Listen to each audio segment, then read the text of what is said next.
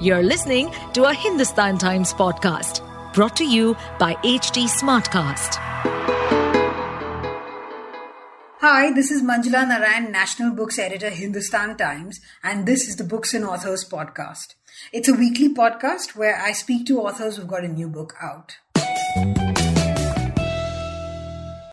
Hi, so today we have with us Sudha Bharadwaj, uh, who's written From Phansi Yard, My Year with the Women of Yerwada. Hello, thank you for coming on the show. Hello.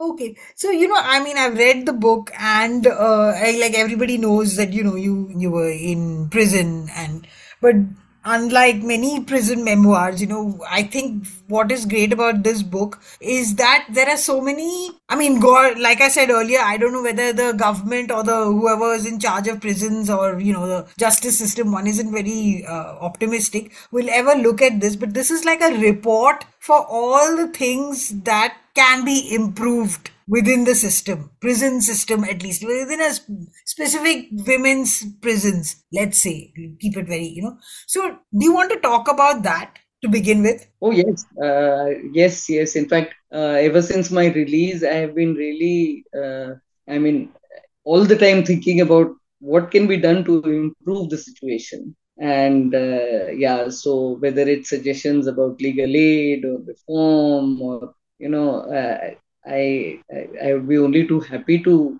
cooperate in helping in any way. Yes, and and I do think there there there are many there there are some things which are very difficult to do, but there there there are some things which are very small and which could bring a lot of relief. So, I think you know a, a, variety of measures are really required mm, in uh, different aspects of the jail life. So yes, yeah, there there there are too many. So maybe we could just you know as your questions go, I'll I'll, I'll keep answering that. Yeah. Okay. So when I look at it, you know, like the the Yerwada jail, I mean, all jails are terrible, of course, but that seems qualitatively better than the Byculla jail for sure. When you which you, when you talk about at the end, you know, when you're transferred to Byculla and you talk about it in the in, in some ways it's better and in some ways it's worse. But uh, do you want to talk about that? Yeah, well, you see, I think um, uh, both Yerwada and Byculla are, perhaps uh, some of the better jails among the jails in the entire country, if we see. Because Maharashtra is a relatively developed state, uh, and of course, these are also jails which are closer to urban areas. Um, uh, you see, Yerwada is a central jail. So, in that sense, it, it has a lot of convicts. Um, being a central jail, many people who get convicted are then shifted from smaller jails to this larger jail, central jail. And therefore, they also have more funds. And they have more funds for the reformatory part of it because they have a lot of long term convicts staying there. Mm-hmm. So, in that sense, it's a better funded um, Yerwada also in terms of space because it's it's uh, uh, it's on the outskirts of a city, but it's it's got a lot of space. So there's you know space for women to move around and so on. Mm. There's also scope for further construction. There's scope for you know um, people go to work in the fields and all that business. So that thing is also there. But um, Byculla is uh, first of all it's a district jail. Secondly, it's largely an under trial jail. Mm. And in un- the under trial jails, the the, uh, the the jail administration is not really so focused on reformation or that sort of thing because those prisoners are there for a relatively much shorter time. It's presumed that there will be a high turnover. Mm-hmm. Uh, also, space wise, there's very little space. I mean, the Byculla jail is really a jail within a jail. So, um, uh, the, the women's jail is sort of in a circle um, uh, inside the larger jail.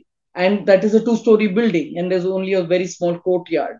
So, there's no space. So, in many ways, uh, uh, yeah, there is a difference uh, there is a difference. In terms of food there is a difference. Um, as you said good in some ways and bad in some ways. So for example in yerwada because you have those fields you have you have you know uh, fresh vegetables and uh, etc which comes in from the from the fields. So and and women cook it in the women's day. Mm-hmm. in in Byculla obviously all this is bought from the outside. So during the covid for instance we had a really bad time because things were not available. The hmm. the quality of food really plummeted badly and even otherwise it's not very good. Um, but because the Byculla jail is more an under trial jail, and there are a lot of people who are able to afford special food. So almost, I mean, uh, I think every week there would be special foods which you could purchase. from from what is called the prisoner's personal cash, which was not there in Yerwada because Yerwada most of them are convicts and Ah. they don't get money from home most of them. Hmm. So you know these particularly women convicts are usually abandoned. So basically they uh, survive by working yes. in the factory or in the fields or whatever, and that's how they make money. And uh, with that, they purchase things from the canteen. So um, uh, that's uh, that's that that's the way it goes. So yeah, there are good things and bad things in both places. Um, uh, the level of strictness, the level of you know, for example, in Yerwada, the because again because you have convicts, so they have to be in that uniform and that green sari and all that stuff. And um, whereas um, and it, murder trial, murder under trials are also made to wear that green sari. In Byculla jail, because it's more under trial, so uh, usually people, it's uh, they don't have any uniform. And in that circumstance, when most of them are not having to wear, then sometimes the murder under trials within the jail are permitted to wear normal clothes. It's only when they go to the gate or to the you know dispensary or to the you know outside the women's circle, but uh, you know to the to to the to the offices of the jail, then they have to wear that green sari. So you know it the, the degree of strictness and and non strictness also uh, varies a little. The quality of things, the levels of crowding, uh, all that. There is a difference. Yes. Hmm. You know, I was quite surprised that there are parts, they're quite humorous bits also, unexpectedly in the in in in we all we all have to we have to all have to laugh sometimes. yeah. but but that it was a bit unexpected, especially you know the, this Yeah. uh, bit where you talk about I don't know. It's usually uh, where these two women are uh, the co-wives of this person who's Yeah, yeah, yeah. something, and at the end of it, you say that they're praying together somewhere and hopefully not to have the same husband for the next seven lives. I, I mean, it was most unexpected, you know. To I, I suppose even in the most dire circumstances, there are funny things happening, or is that uh, you know, you know? No, no, no. I mean, uh, I, I also used to look for it. I think, but uh, yeah, I mean, people. Yes, you have to keep your sense of humor alive. In fact, uh, connected to that story, there is another funny story, which Oh. is that you know, in this uh, when they have this uh, in Maharashtra, they have this Vat Savitri Puja. So you know, the the women go round and round the peepal tree, Yeah. and uh, they do it seven times so that they'll get the same husband for seven lives. So yeah. I remember one of the one of the prisoners who had actually got implicated in the case because of her husband. I mean, the husband had had a mistress and killed her, and uh, and uh, put the blame on the wife and her parents. Her parents, fortunately, were old, but they, they- I mean, they were acquitted, but she was uh, sentenced. And she jokingly used to say, "I hope I, I wish I could go anti-clockwise around the same tree so that I never get this husband again." So you know, it was funny, but it was not funny. Yeah, yeah. A lot of the humor is dark humor, I'm afraid. yeah. It's unexpected to, to to laugh suddenly, you know, when you're reading a book like this, but uh, you managed to put in those bits as well. Now, yeah, now you know, also what I found interesting was um, uh, right throughout, like all uh, since this is on the you know female prisoners and how you've pointed it out how often they tend to and there are many cases where the women you know are implicated because of the crimes of their husbands or you know uh, Yeah. male family members but they all seem Yes. very uh, forgiving and they sort of blind also in many ways Yeah, actually, not only uh, just forgiving, uh, many of the time they are also, uh, many of the time I find that they're also trying to protect uh, male family members. Uh, uh, with paradoxically, the understanding also that the courts will be uh, more lenient with the women. I mean, that also. that's also a part of that understanding that you know protect the men they will you know it will be easier for the women but actually it never is easier it is Yeah. never easier. Yeah, because in all these cases, I mean, the men are getting out earlier, and and the women are, you know, taking the fall for many of the things. Priority. They are made a priority, lawyers and you know uh, all that. Whereas um, uh, if a woman is in jail then the you know the tendency to spend more money maybe to or you know to follow the case up or to keep meeting her or to keep coming to the court that is much less. That is much less. And in cases in criminal cases personal criminal cases of women uh, which are often uh, maybe they've murdered a husband or maybe they've you know. So in those cases they lose the sympathy of both sides of the family both the natal uh, family and the marital family. So you know many of the time they're just left to their own devices. It's, mm. it's really very sad.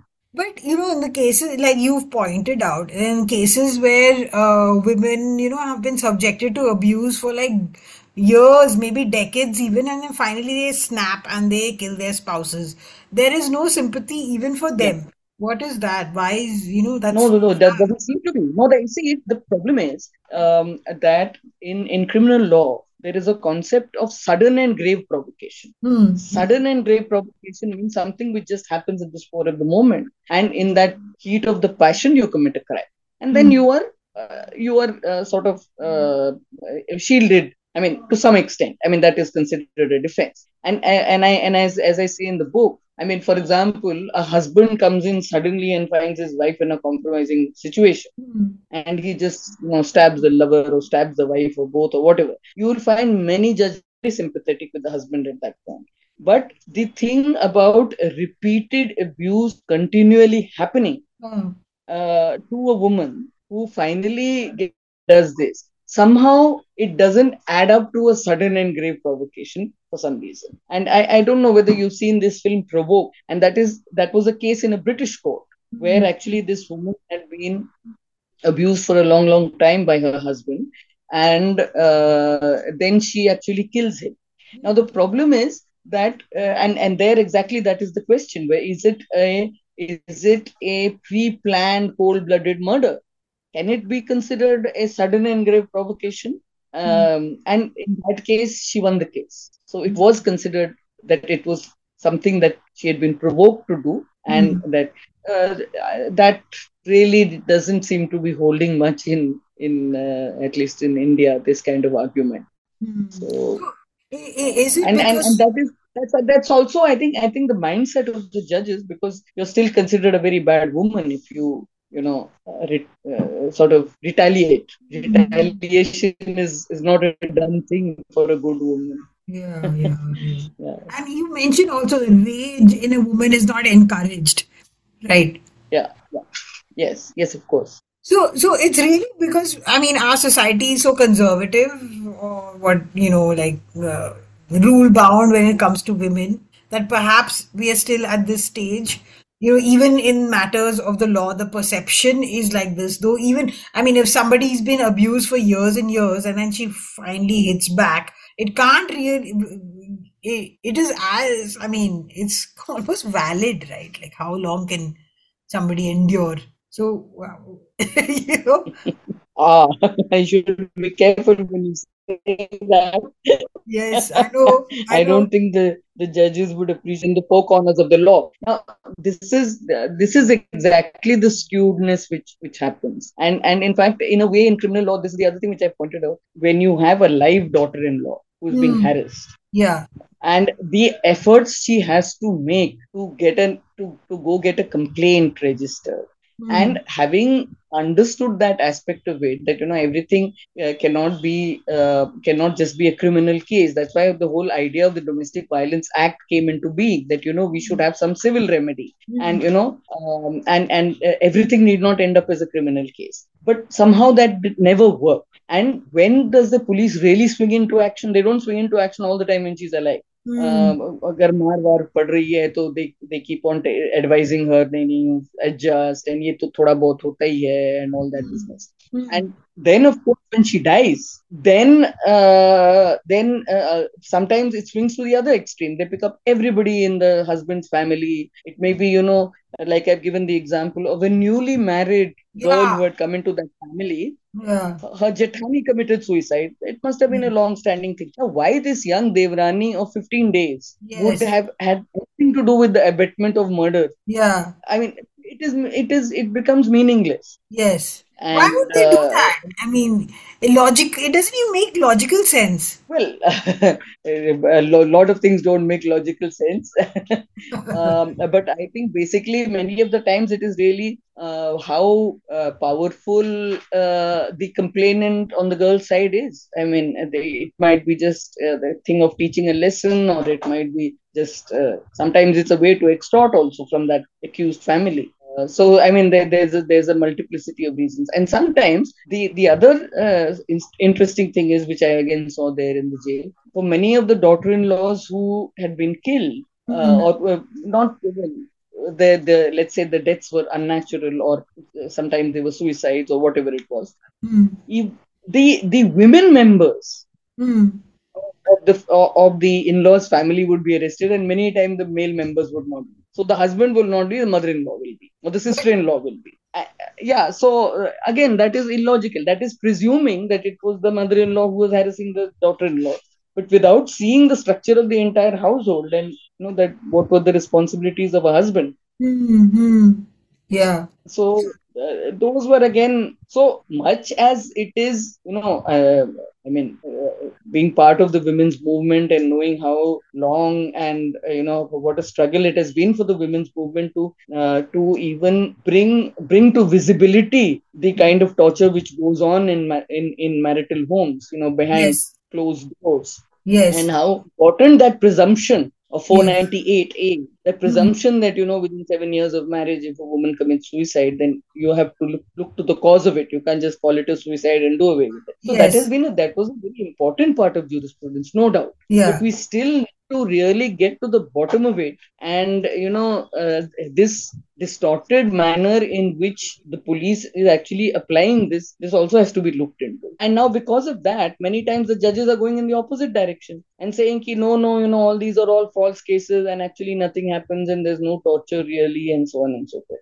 See yeah. both in in this case of 498a or like in the scst atrocities act or in others you know where with a great struggle such uh, uh, such such things have been brought to the fore. Yeah. uh, then this argument of abuse is then used to try and de- do away altogether with uh, yes. protective provision. Yeah. Yes. So it's, it's a it's a it's a tightrope walk there. I know you made, made copious notes and all but i was like looking at it and thinking that the level of detail you know in each of these uh, how did you gather it you know, within even within See, a in, in, in, we, we were there for uh, uh, over a year, a year and three months, hmm. and uh, uh basically uh, once of course uh, while we were in the cell most of the time uh, we would have to just be observing because you know uh, uh, uh you know whether sitting in the corridor and looking through the cage or at the back of the of, of the cell there used to be you know overlooking the factory so um, one is that i'm you know i i like watching people and i like trying to think about their lives and putting myself in their shoes and walking around. So, um, and the other thing is that whatever opportunities one would get to interact with them, which was like when we went for mulakat or we went to the port or the canteen or we traveled together in the court, uh, in the lock, in the, you know, van, the lockup. Mm-hmm. So, uh, those were the times when one would strike up a conversation. Okay. And usually, one thing is if you're a good listener in the jail, then a lot of people are ready to pour out their stories to you because okay jail is a pretty miserable place. So yeah. if you find somebody who's, who's a little sympathetic or uh, helpful or interested even in knowing about you, uh, so of course uh, none of these stories would have been written over one conversation. Been multiple, many conversations, and then yes. you know over a period of time and you know also observing and so on and then uh, when i felt that i i sort of figure out a bit about this person or about mm. the situation she was in, then I would write. Mm. So that, that's why the notice is not a diary. It doesn't have dates and yeah uh, stuff because it, it would all be the information gathered over you know a period of time for for each of the prisoners. Yes. Mm. So there were seventy seven prisoners, right? Who character kind of sketches. Yeah, there are seventy seven. Yeah, seventy six notes, but some of them are groups. Like there's a mother and daughter, yes. or there is a group of people, or yeah. So yeah, Hmm. And I also find, you know, like what happened. like you mentioned about many children there and how much you know they're coddled and loved and you, though they're in such a horrible like circumstance but then they're sent off to a sanstha i mean they have to leave their mothers behind if the mother is a convict. So what happens to those children? I mean you know that's those children go i mean so so that sanstha is is is like a junior version of the jail. I mean in the yeah. sense that uh, I I really haven't seen those sanstha's at very close quarters. yeah Um, I do that one hears some horror stories about how sanstha's are run, but yes. uh, I hope uh, it's not always like that. Um, but uh, yeah, basically uh, they will be uh, kept there. Uh, they'll be sent usually to a to a government school. Uh, it Mm. will be like a hostel kind of uh, thing, but a, a little more stricter than a hostel, I suppose yeah um, they- they're supposed to bring these children to meet their uh, to their mothers. In fact, they used to be a system called Galabhet. Galabhet means you know literally y- you allow them to be embraced by their mother.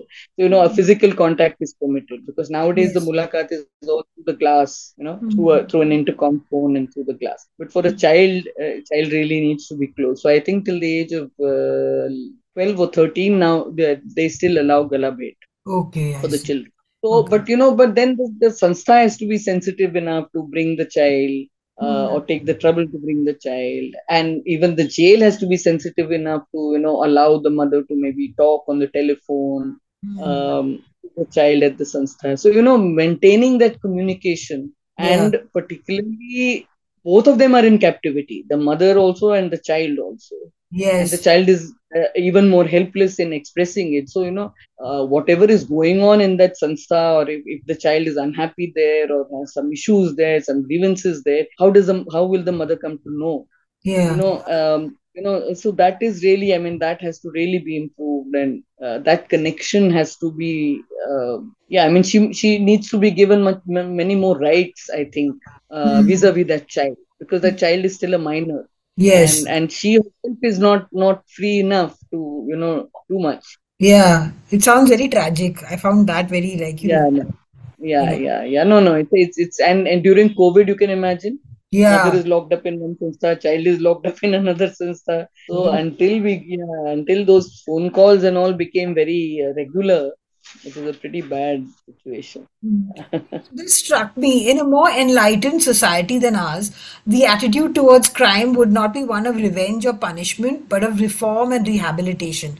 You know, you want to talk about that because clearly not much of that seems to be happening. yeah well uh, actually manjula see the thing the thing is that first of all the jails are very understaffed there, there, there is not enough staff but what staff there is is totally the disciplinary staff the, the ones in the vardis the okay. ones you lock you up and unlock you and line you and count you and you know uh, basically keep you in order Hmm. Uh, but that's only one part and nowadays at least theoretically it's accepted that you know a jail is not to give punishment but as far as possible to help in reform and rehabilitation but for Hmm. that reform you need reformatory staff Yes. for the staff, need more doctors and nurses. I mean, usually medically, most jails are not very well equipped.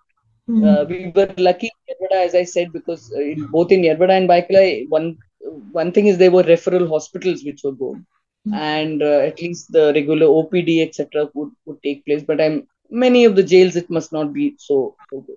But for example, the attitude towards psychological uh, Yes. help. Now, Yes. now the, the as I said, I mean, there's a, there was a very good psychiatrist who would come in at Byculla. But the thing is, who are the patients who are referred to her? Only the Hmm. ones who are, you know, creating so much of chaos and noise and uncontrollable and they're violent, those are referred. But, you know, if somebody is just weepy or depressed or not having their food or crying for their child, you know, they don't cause nuisance. Na? So Hmm. you don't bother to. Uh, and and that then you'll say oh then we'll have to refer everybody but actually that is the case i mean maybe everybody needs to be referred so maybe you need more counselors not not just psychiatrists a psychiatrist maybe uh, is required when when mental uh, issues become uh, of a particular level uh, requiring medication Hmm. prior to that even the counseling when women abandoned by their families women Yeah. separated from their children um, your or you know and and one of the big problems Manjula, in in in counseling in a jail is hmm. that when you talk about your issue somehow or the other it's going to be associated with your crime Achha. and this is where this is where the confidentiality that has to be between you and your counselor mm-hmm. is not available in the jail because the the, the the the the counselor is perceived to be part of the jail administration there'll oh. be a oh. jail constable sitting while you're talking to her they'll hmm. you know you know that that story is going to get back into the jail that and maybe go to the police as well. So how do you talk? Yeah yeah. So they, it's a serious issue. And and hmm. then how do you uh, how do you uh, you know they're supposed to be social workers we're supposed to maintain your connection with your family. Yes. But actually that requires a lot of effort particularly when families have given up on such women. Mm-hmm. you know? Yeah. So, but I find them all the time bogged down only in paperwork. There are very few social workers. They just bog down in paperwork all the time, and they don't actually have the time to do this work of, you know, talking to the families, talking to the women, really trying to see when they go out, will they be able to keep out of the net of crime? Will they be have, able to have some other alternative livelihood? Will the families accept them? So, but know, what what is this paperwork? What is this paperwork? Because you mentioned that that social worker said, you know, there's so, no. What is this paperwork that they're so bogged I don't know. Yeah, they, I really don't know what they keep on filling up. but but like for everything, they have to take permission. They have to write one letter. Okay, I'm going to so and so's family, and then I have to take leave for that, and then I have to do. I don't know what and the, how many.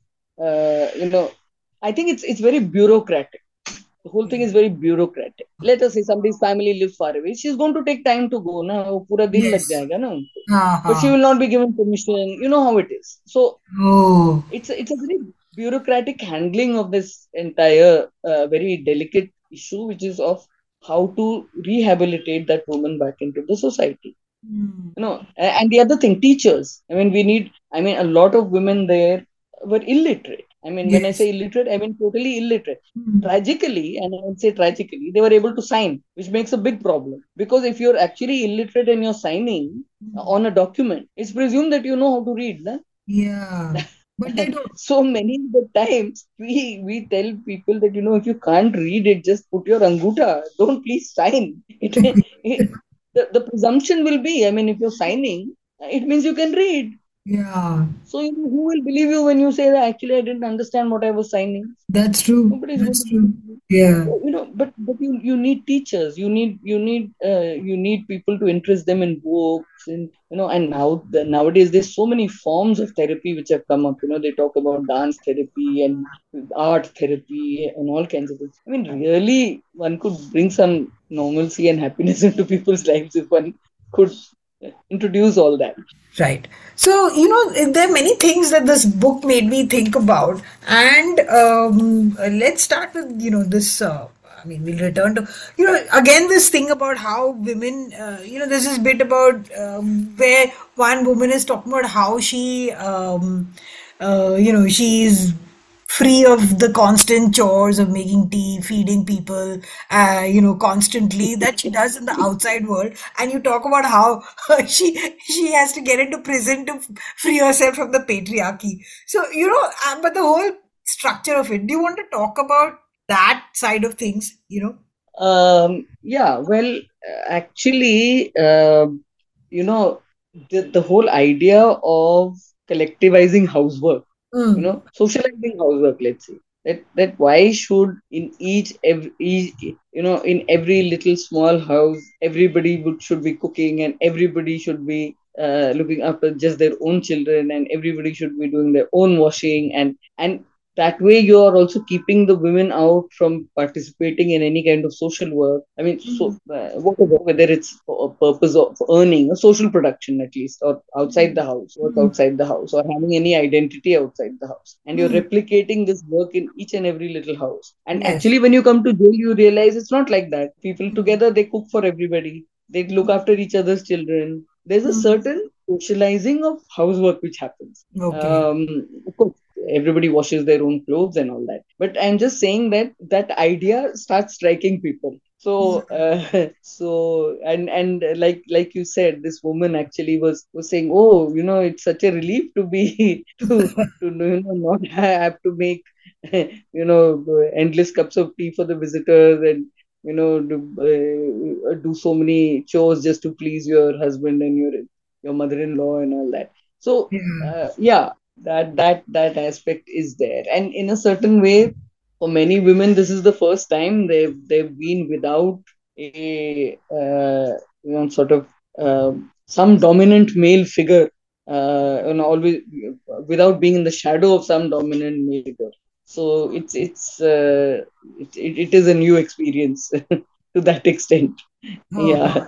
Ironically liberating. They're actually in jail. Is that that's that's the idea of course yeah of course they wouldn't stay there ever. They, they i mean the the uh, that doesn't mean that uh, you know uh, that obviously the restrictions of you know of, of prison i mean yes. having those timings and having those, that routine and that regimentation i mean that's terrible. Yes. but uh, you know it, it, it's yeah it's a different kind of uh, captivity Okay.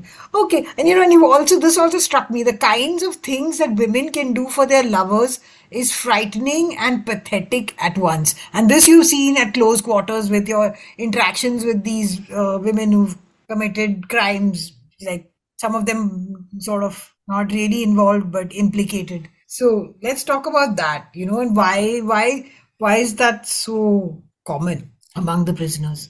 Oh, I think um, uh, I, I I think um, yeah. Actually, this this uh, search for the you know search for the Prince Charming, which happens, and the way uh, you know uh, uh, they you know at a very young age, one one begins to think that you know the rela- relationship, such kind of relationship, would be the final aim or end or whatever it is, and because for that sake uh, mm. and hmm. and then that's a very tough thing because you have to rebel against the entire family and society and yeah sometimes they even commit crimes for it and uh, at the end of the day they might find that you know that is a mirage i mean that the whole thing that you're going after was never anything at all so hmm. uh, that is really one of the uh, uh, very tragic consequences of uh, probably the way women are brought up to you know make these relationships the center of their life mm. um, and they, they really suffered uh, terribly for it um, and the other thing which you mentioned about uh, uh, being punished for something that they're not to be blamed for that is another very interesting thing because in many of the cases um, uh, you find women uh, who are let us say the mother or the wife or the girlfriend of some gangster in the mm. jail now all the gangsters are of course mm. and uh, and all these female members of their family are being picked up. Mm. Now this is a this is virtually like keeping somebody a legal hostage. Yes. Now in the CRPC, in the CRPC, there is even an exception. You know, when when they talk about the crime of harboring, mm. you know, if you harbor an accused person or you harbor a criminal, an exception mm. is made for a wife.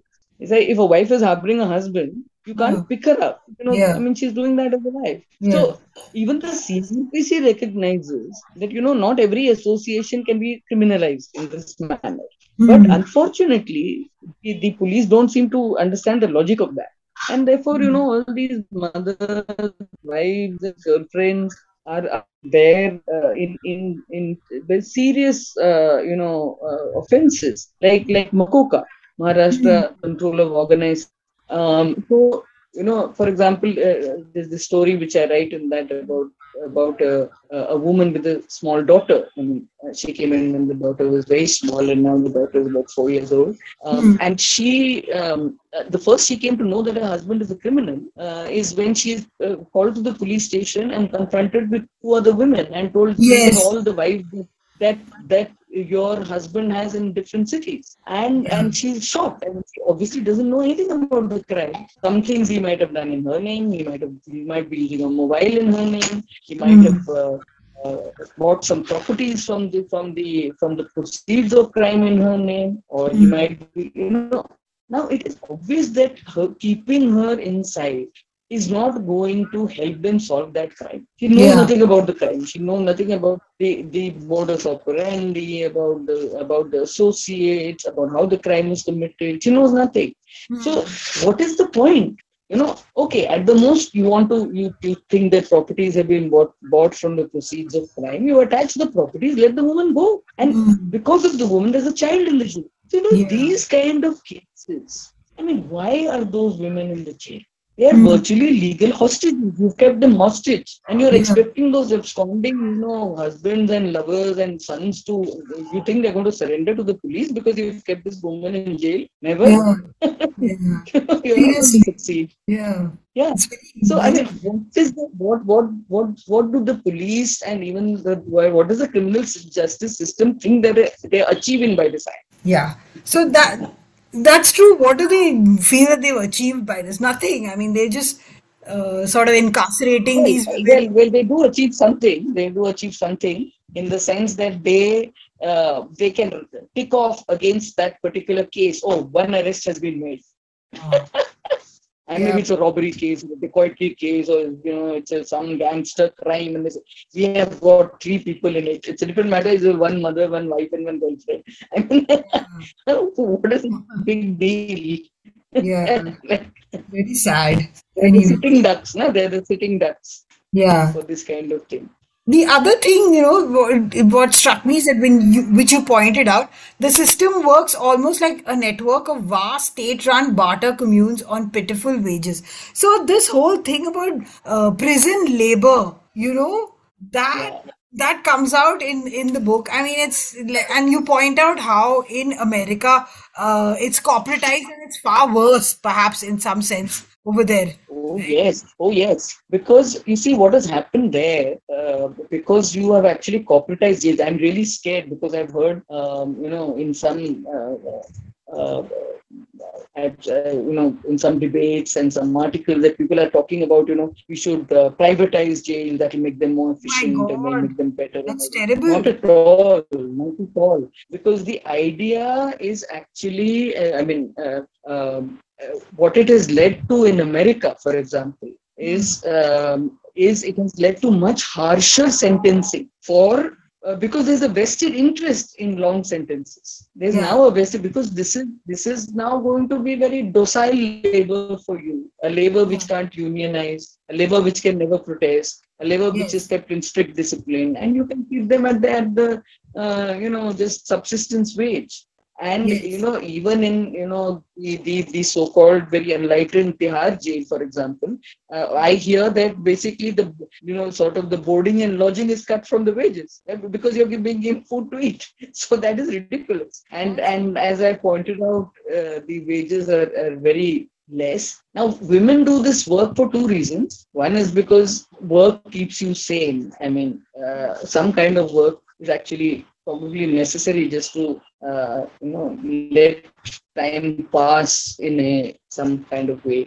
But the other more important thing is that for many of the women who pass more than seven years and who are then permitted to go to the fields to work, for them that is their only chance of remission. So they, they earn remission along with the work. So the wages they earn is, is uh, uh, very little, hardly enough even to buy some specials or some canteen food. But the remission which they get is because actually they are not in a position to approach high courts and supreme courts. Many of them just, you know, they don't even have anybody to help them uh, with all that. And technically, there is a concept of a of a jail appeal that from the jail you can actually appeal to the High Court, to the Supreme Court, and then the Legal Aid uh, Services Authority.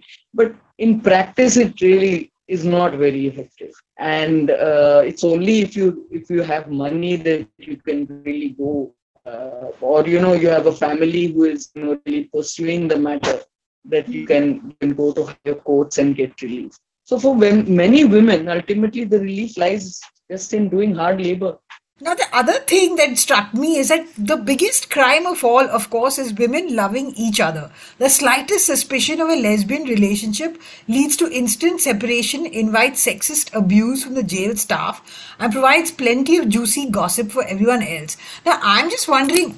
In those crowded circumstances, how can I mean? I don't know whether it's even possible for anybody to have any sort of intimate relationship, you know? Oh, well, well, it happens. And as I said, people are separated instantaneously. Oh. Instantaneously. And yeah, yeah, yeah. It, it's a, there's a huge moral thing about lesbianism. Uh, there's a huge moral and and this is what i realized that when i when we first went to the jail i mean i had presumed that you know are only women around. So you know probably you know easiest thing would be to wear a t-shirt and uh, uh, track pants. It would be simpler uh, to handle and to wash and everything. When i took those inside the jail they threw them all out and they said ye aadmiyon wale kapde nahi chalte yahan pe. You have to wear sari or you have to wear salwar kameez and uh, it was very strange because in the lockup for example they wouldn't allow us to keep a dupatta because they think you can hang yourself. So Oh. in, in in the lockup we were we had to keep our dupattas outside. But here they say no no you, have, you should wear a dupatta and go to the gate. You can't go like this you know. You have to be very shaleen and proper and you have to be very you know uh, so th- there is that. But you know so and there's a lot of gossip and a lot of you know thing about you know whenever it's observed that you know two women are getting close to each other or maybe you know um there's there's a lot of talk about it but if you Oh. notice in the story i've also written uh, in the in the book i've also written the, the story of another person Yes. who identified as a man Yes, the trans and trans uh, person. Yeah. yes a trans person Hmm. and uh, I am going to call him he because he identified as a he. Yes, uh, trans man. Yeah. Yeah. Yeah, yeah, yeah. So he, I mean, he had a beard. He uh, uh, al- always referred to himself in the masculine, Hmm. but uh, he used to bleed. He had periods, and he uh, so obviously had the body of a woman. Hmm. and uh, I really don't know. But he, he was very much accepted in the community and uh, was there for many many years. And yeah, we were fortunate enough to see him be released. It was a very happy sight. Uh, and as I say that he was visible at the gate saying goodbye to everybody in a very smart check. In in you see in, in the Yerawada jail, of course, there were only women um, except for as as you pointed out this trans person. But uh, in Byculla jail, because it was a as I said a jail inside a jail, so there was a larger jail compound uh, where there was was a male jail, and the the the women's jail was sort of within uh, you know had a separate wall inside, and, and there was a but uh, but the women would have to go out to the dispensary to the canteen to the gate you know for for uh, uh, and uh, so there would be some chance of occasionally meeting with male inmates Okay. also the particularly the ones who used to do certain kinds of work for the jail Yeah. um, who are sort of daily wagers for the jail both among the women and among the men. So and uh, many a time we had a situation where you know somebody was stopped from doing work because she was seen passing a note or she had some love letter or Oh. oh you know or you know they would be sort of uh, o- occa- occasionally of course there was the very happy situation where uh, uh, husband and wife were both in the same jail like both in Byculla jail then the the authorities would actually give them some time to be with each other every week Oh. So- Okay. and that was rather nice but usually uh, they would be separated in the sense that they would usually be in, be in other jails and could only meet by video conferencing um, again in the Yerawada jail uh, where the male jail was separate and the women's jail was separate um, it, it was on the last sunday of the month that the woman would, women would get to have a mulakat with the male accused family Oh. members Oh. uh, but of course only if it was legalized so it, it has to be a husband or a brother or a father, not not a lover. So that's not allowed. Um, even if you're a co-accused, it's not allowed. So, um, but that would be again through the glass and through the phone, like like a mulakat from outside. Yeah.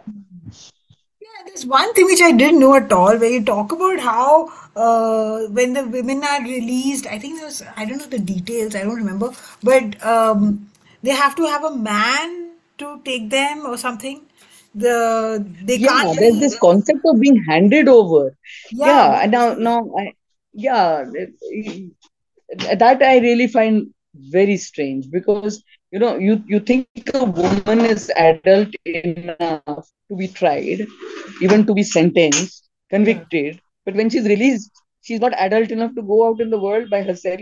So basically i think it's a very patronizing kind of concept uh, they say they do it for the good of the woman um, uh, but basically uh, yeah if they they feel that there's no respectable family member coming to pick her up then uh, they might send her to another sanstha so she's better off in captivity than being alone by herself. I mean, this is really bizarre. I didn't know about this. So people have been languishing yeah, yeah, yeah. in institutions because there's no man to take them home. Perhaps some of them, yes. There is nobody to vouch for you, then it's very likely as a woman that you'll end up in a sanstha. Oh my God. Yeah. Okay. Okay, so in this bit, time and again, I mull over how legal aid in the highest courts could be made more effective and meaningful for prisoners. And I have some thoughts, and you give your thoughts. So, do you want to talk about that? Your thoughts on this particular subject? Yeah. Well, yeah. Well, actually, I think uh, being a lawyer, I mean, that was what was most upsetting and disturbing to me. The condition of legal aid was really, really poor. Many of the times, women were signing wakalatnamas, they didn't know the details of their lawyer. Like they didn't didn't know the pro- full name, the address, the mobile number. They didn't know anything about. It. They didn't know the their court dates. The the that lawyer, even if it was he was he or she was assigned to them, would only meet them in the court. Would not bother to come because they are very poorly paid. Legal aid lawyers are very poorly paid. So they basically don't just refuse to go out of their way to do anything. So that hmm. means they won't bother to come to you and ask your story. Okay. Sometimes they wouldn't know whether the charge sheet has already been taken by the lawyer over there because uh, that person is representing you in the court and maybe you're not taken because there's no guard or something and the lawyer has like, taken the charge sheet. You don't even know whether the charge sheet has been is there or not. What is written in the charge sheet? Nobody is explaining it to you. So mm-hmm. you know this notion of a lawyer not being accountable to their client. The client is the prisoner. Yes. So the problem with the legal aid lawyers is they they first of all they're very poorly paid. That is the first thing. The second thing is that they consider themselves responsible to the system to the legal aid to the legal uh, aid services authority not to the prisoner. Who's your client? Okay. it's your job to get them out. It's your job to know their case. It's your, your job to know what condition they're in. And whatever is happening the person inside the jail maybe she's ill maybe she's lost a family member, maybe her children, you know, she's her children have to go in sanstha or she's whatever issues she has, it's your job to bring them before the court. And particularly as an under trial, because that person is under the judicial custody, they're under the custody of the court. Mm. And the court, you know, it's your job to make sure the court knows what is happening with that person and what relief can be given to that person. Yes.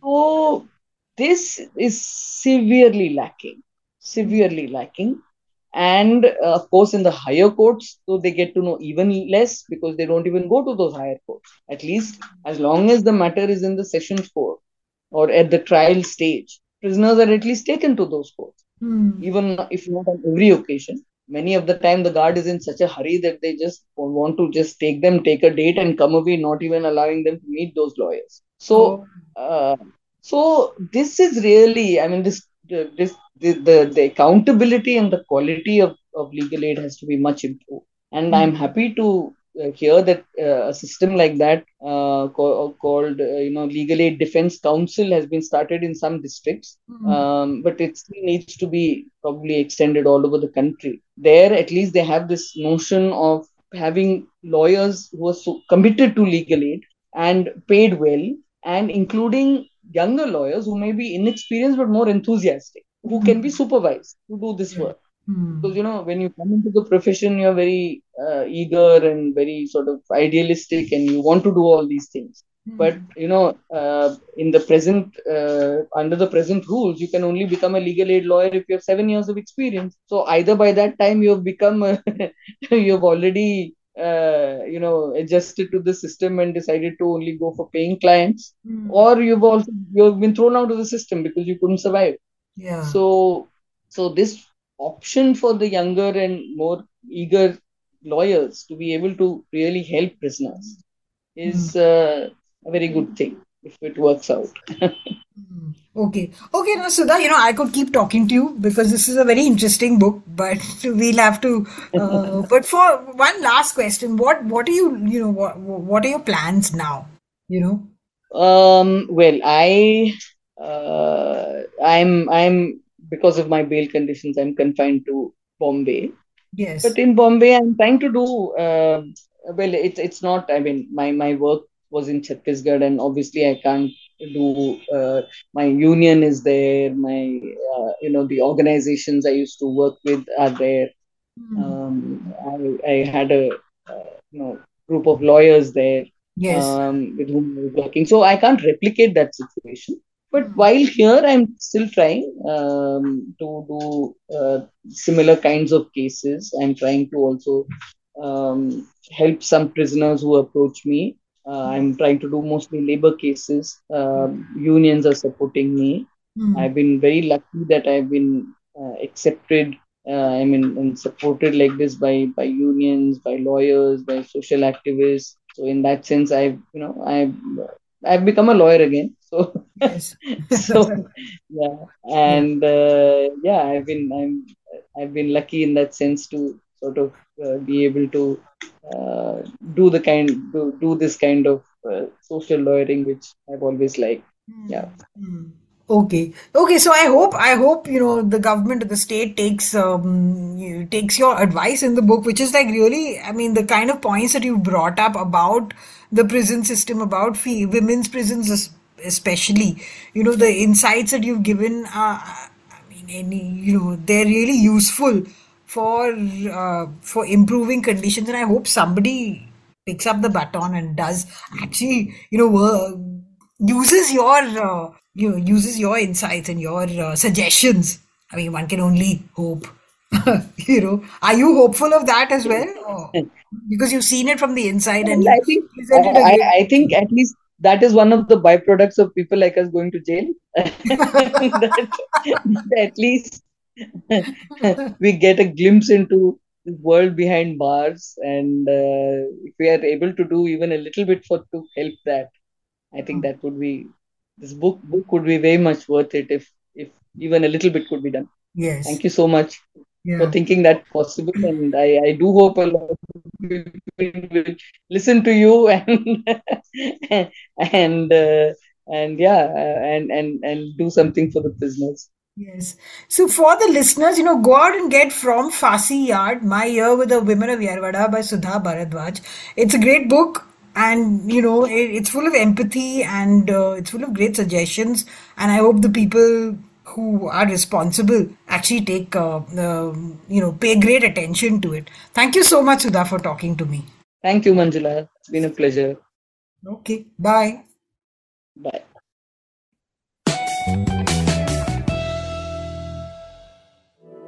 To stay updated on this podcast, follow us at HT Smartcast on all the major social media platforms.